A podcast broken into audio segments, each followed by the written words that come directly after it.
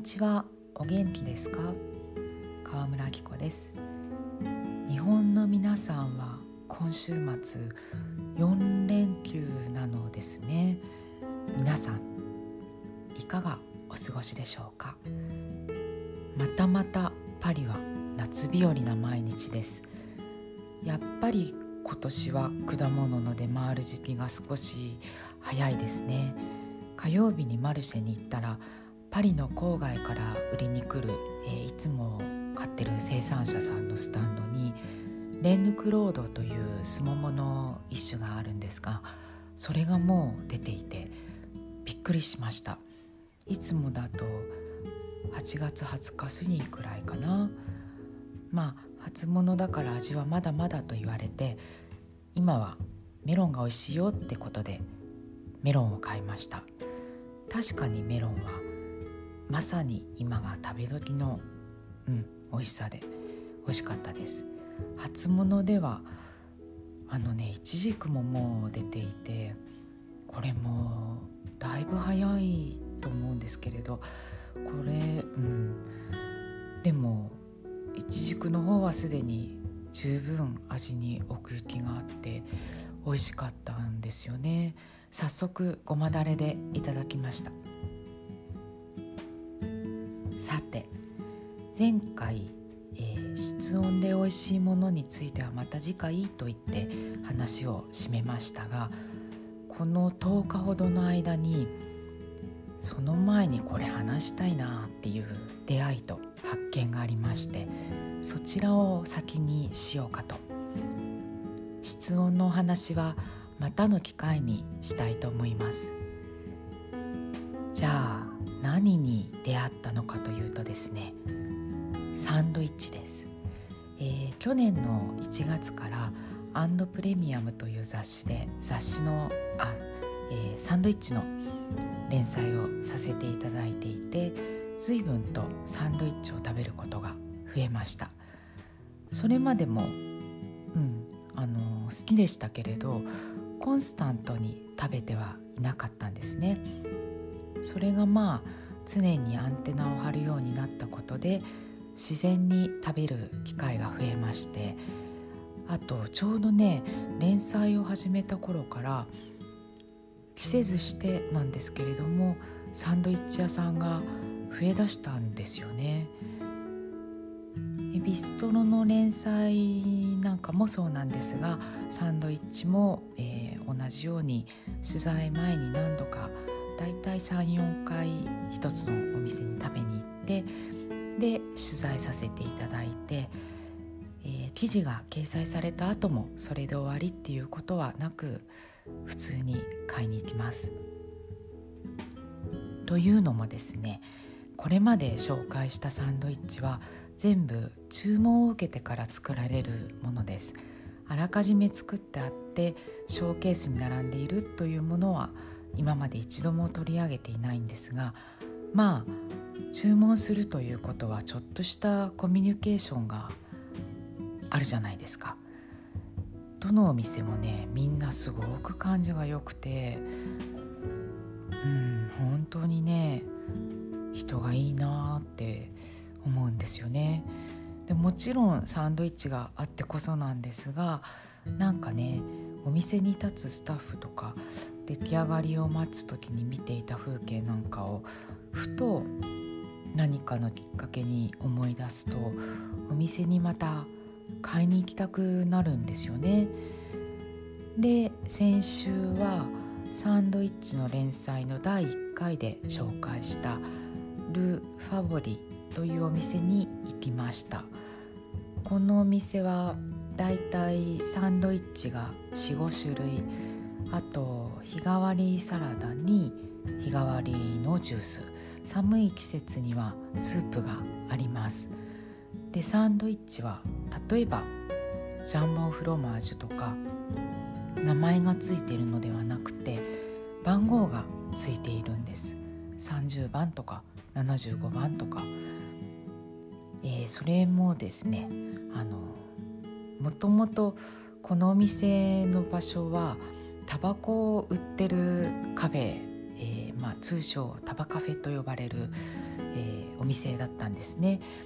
で競馬の券売所も兼ねているところだったんです。店名のルファボリというのは本命馬という意味になります。この漢詩の、えー、ルというのを取って形容詞でファボリだとお気に入りのとか大好きなもしくは本命のあと優勝候補なんて意味もあって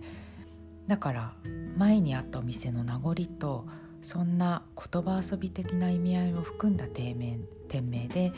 えー、サンドイッチも競走馬に見立てて番号をつけているんですね。えー、このお店自宅からは結構遠いのですが先週近くに用事があったのでその帰りに立ち寄りました。ちょっと前にインスタで新しい具のサンドイッチがアップされていてそれが気になっていたんです。その新しいのには番号じゃなくてスペシャルと名付けていてハムとスクランブルエッグと熟成チェダーチーズをバゲットではなくてバンであのハンバーガーとかにも使うバンズ同じあのバンですね。それで挟んでる、えー、ファボリではこのポッドキャストで前々回ブドウパンの話の回で登場したブランジュリーマミッシュのパンを、えー、バゲットでもパンでも使っています。そのねアップされた写真を見た時になんかこれは食べてみたいって思ったんですね、えー、実は私スクランブルエッグが苦手なんです。卵は面白いなと思う素材の一つで調理の仕方によってすごく好きなものと食べてる途中で飽きてしまってやっぱり苦手だって食べるたびに感じるものが私はあります。ものすごく大まかに分けると,、うんと、白身と黄身を溶いて合わせてから料理したものの場合塩味は苦手なものが多いです。甘みがあると好きだったりします。例えば親子丼は大好きです。スフレ料理だと料理として出される塩味のものはどうしても途中で飽きてしまうけれどデザートはね結構、たまに食べたくなりますね。意外に好きです。で見た目も響きも美味しそうだし好きになりたいのに二口くらいでやっぱりダメだって思うのが甘みのないオムレツとスクランブルエッグ。なので自分で作る時にはお砂糖を加えます。甘みがあると好きなんです。これはね多分母の作る卵焼きが甘いタイプだったからじゃないかなと思います。あのね白身と黄身が分かれたものの場合あのくっきり分かれたものの場合は塩味全然 OK です。目玉焼きは私はお醤油派ですね。ゆで卵はお塩だけ。たまにマヨネーズ。温泉卵も好きですし卵かけご飯も大好きです。これ私だけなのかな？皆さんどうですか？あそれわかるって方いらっしゃるかな？でですねまあ私はこれだけ自分のなんか好きなタイプとそうでないものが分かっているのにでもやっぱり卵の黄色って惹かれてこれはしょっぱい系だろうなと思うものでも食べてみたいなこれは好きかもしれないしなとか食い地が顔を覗かせることがあるんですね。もう本当にねいい大人になって恥ずかしいんですけれどファボリのサンドイッチに挟んであるスクランブルエッグにスクランブルエッグにはチャイブあの朝月ですね。フランス語だとシブレットになります。そうなんかハーブも入っていたしどう考えても塩味だよなと思ったんですがなんかね彼らの作るのは好きな気がするなとか思ったんですよね。それで買いました、えー、家に持ち帰って包みを開けたらほわーっていい匂いが漂いました。晩はふっくらしていて卵がねぎゅっと詰まってるわけではないのに潰れてなかったんですね。でサンドイッチはしっかり厚みを保っていました。それで大口を開けて頬張ったんです。そしたらまあハムとチーズと卵の味、うん、合わさった味だったんですが味にまとまりっていうか一体感があってあんまりねすんなり食べられちゃったのでうんと思ってすぐにもう一口食べました。ハムの塩気がしっかり効いてチーズはうまみをうまみを発揮していて卵はその2つの強さを和らげてうまくつなげている感じがしました。うん、そう。包み込んでるっていうよりはつなぎ役。包み込んでいるのはねバンです。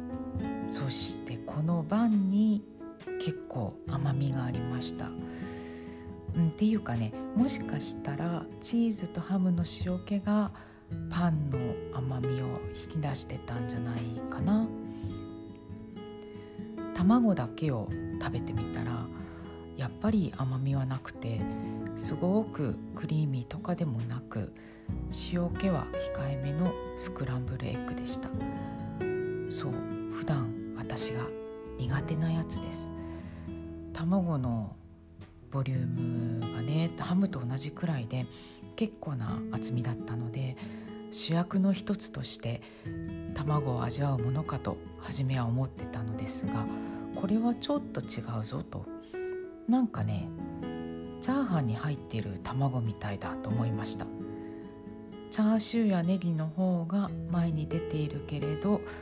でも卵が入っているのと入っていないのとでは全然違う。このサンドイッチでももしハムとチーズだけだったらハムの肉っていう感じとかチーズの鼻に抜けるようなツンとした塩気を感じただろうと思います。卵の存在によってその2つの強すぎてしまう部分が和らいで美味しさが引き立っているように思いました。サンドイッチは紙で一度しっかり包んでから真ん中で半分に切り目切れ目を入れて食べやすいようにした上でまたくっつけて、えー、もう一枚上から包んでたかなそれで渡してくれるのですが持ち帰ってくる間に蒸されたんじゃないかって気がするんです。バンもまるで蒸したようなふわっと感があったし移動時間40分くらいかなその間に蒸す作用があったことで全体の味にもよりまとまれまとまりが、うん、生まれたんじゃないかななんて思いました。今度ねお店で作ってもらってすぐにその場で食べたらもっとそれぞれの具材の味が立って違う印象を持つかもしれないなと思います。卵っていろんな顔を持ってるじゃないですか。主役にもなるし単体でピンでもいけるし例えば揚げ物の衣のつなぎ役として裏方にもなる。今回は主役の一つだと思っていたのがキャラクターキャラクター的にはむしろ脇役。でも実はキーパーソンという重要な役どころで主役で前面に出るタイプだったら苦手なのに脇役的なポジションかもと思って見方を変えたらあれ別に苦手じゃないぞって気がついてちょっと今嬉しいです。なんかねうーんとねあの自分にはあんまり似合わないだろうけれどでも惹かれてしまう、うん、ちょっと憧れるような苦手意識のある色の口紅とかアイシャドウをどうしても試したくなって買って使ってみたらやっぱり似合わなくてああやっぱり私にはダメだったと思っていたのがある時これに重ねてみようかなとベースに違う色を塗ってその上に重ねたらあれこの色いいじゃん。重ねて使ったらなんかいいじゃんこれって気がついてその日からそれまで使わなかった失敗だと思っていたその色をすごく気に入って使うようになった。時の気持ちに似ている気がします。今回のスクランブルエッグにおける発見。例えが長かったけど。男性にはわかるかなこの感じ。うんでもねまだもしかしてたまたまこの間はそう思っただけかなという気にしもあらずなので確かめに近いうちにまたサンドイッチ買いに行くつもりです。バカンスは8月1ヶ月って確か言っていたので7月中に行きたいと思います。さて第4回いかがでしたでしょうか？次回また近いうちにあの室温の室温で美味しい話もありますしね、えー、更新したいと思います。それでは今日はこの辺でごきげんよう。アビアント。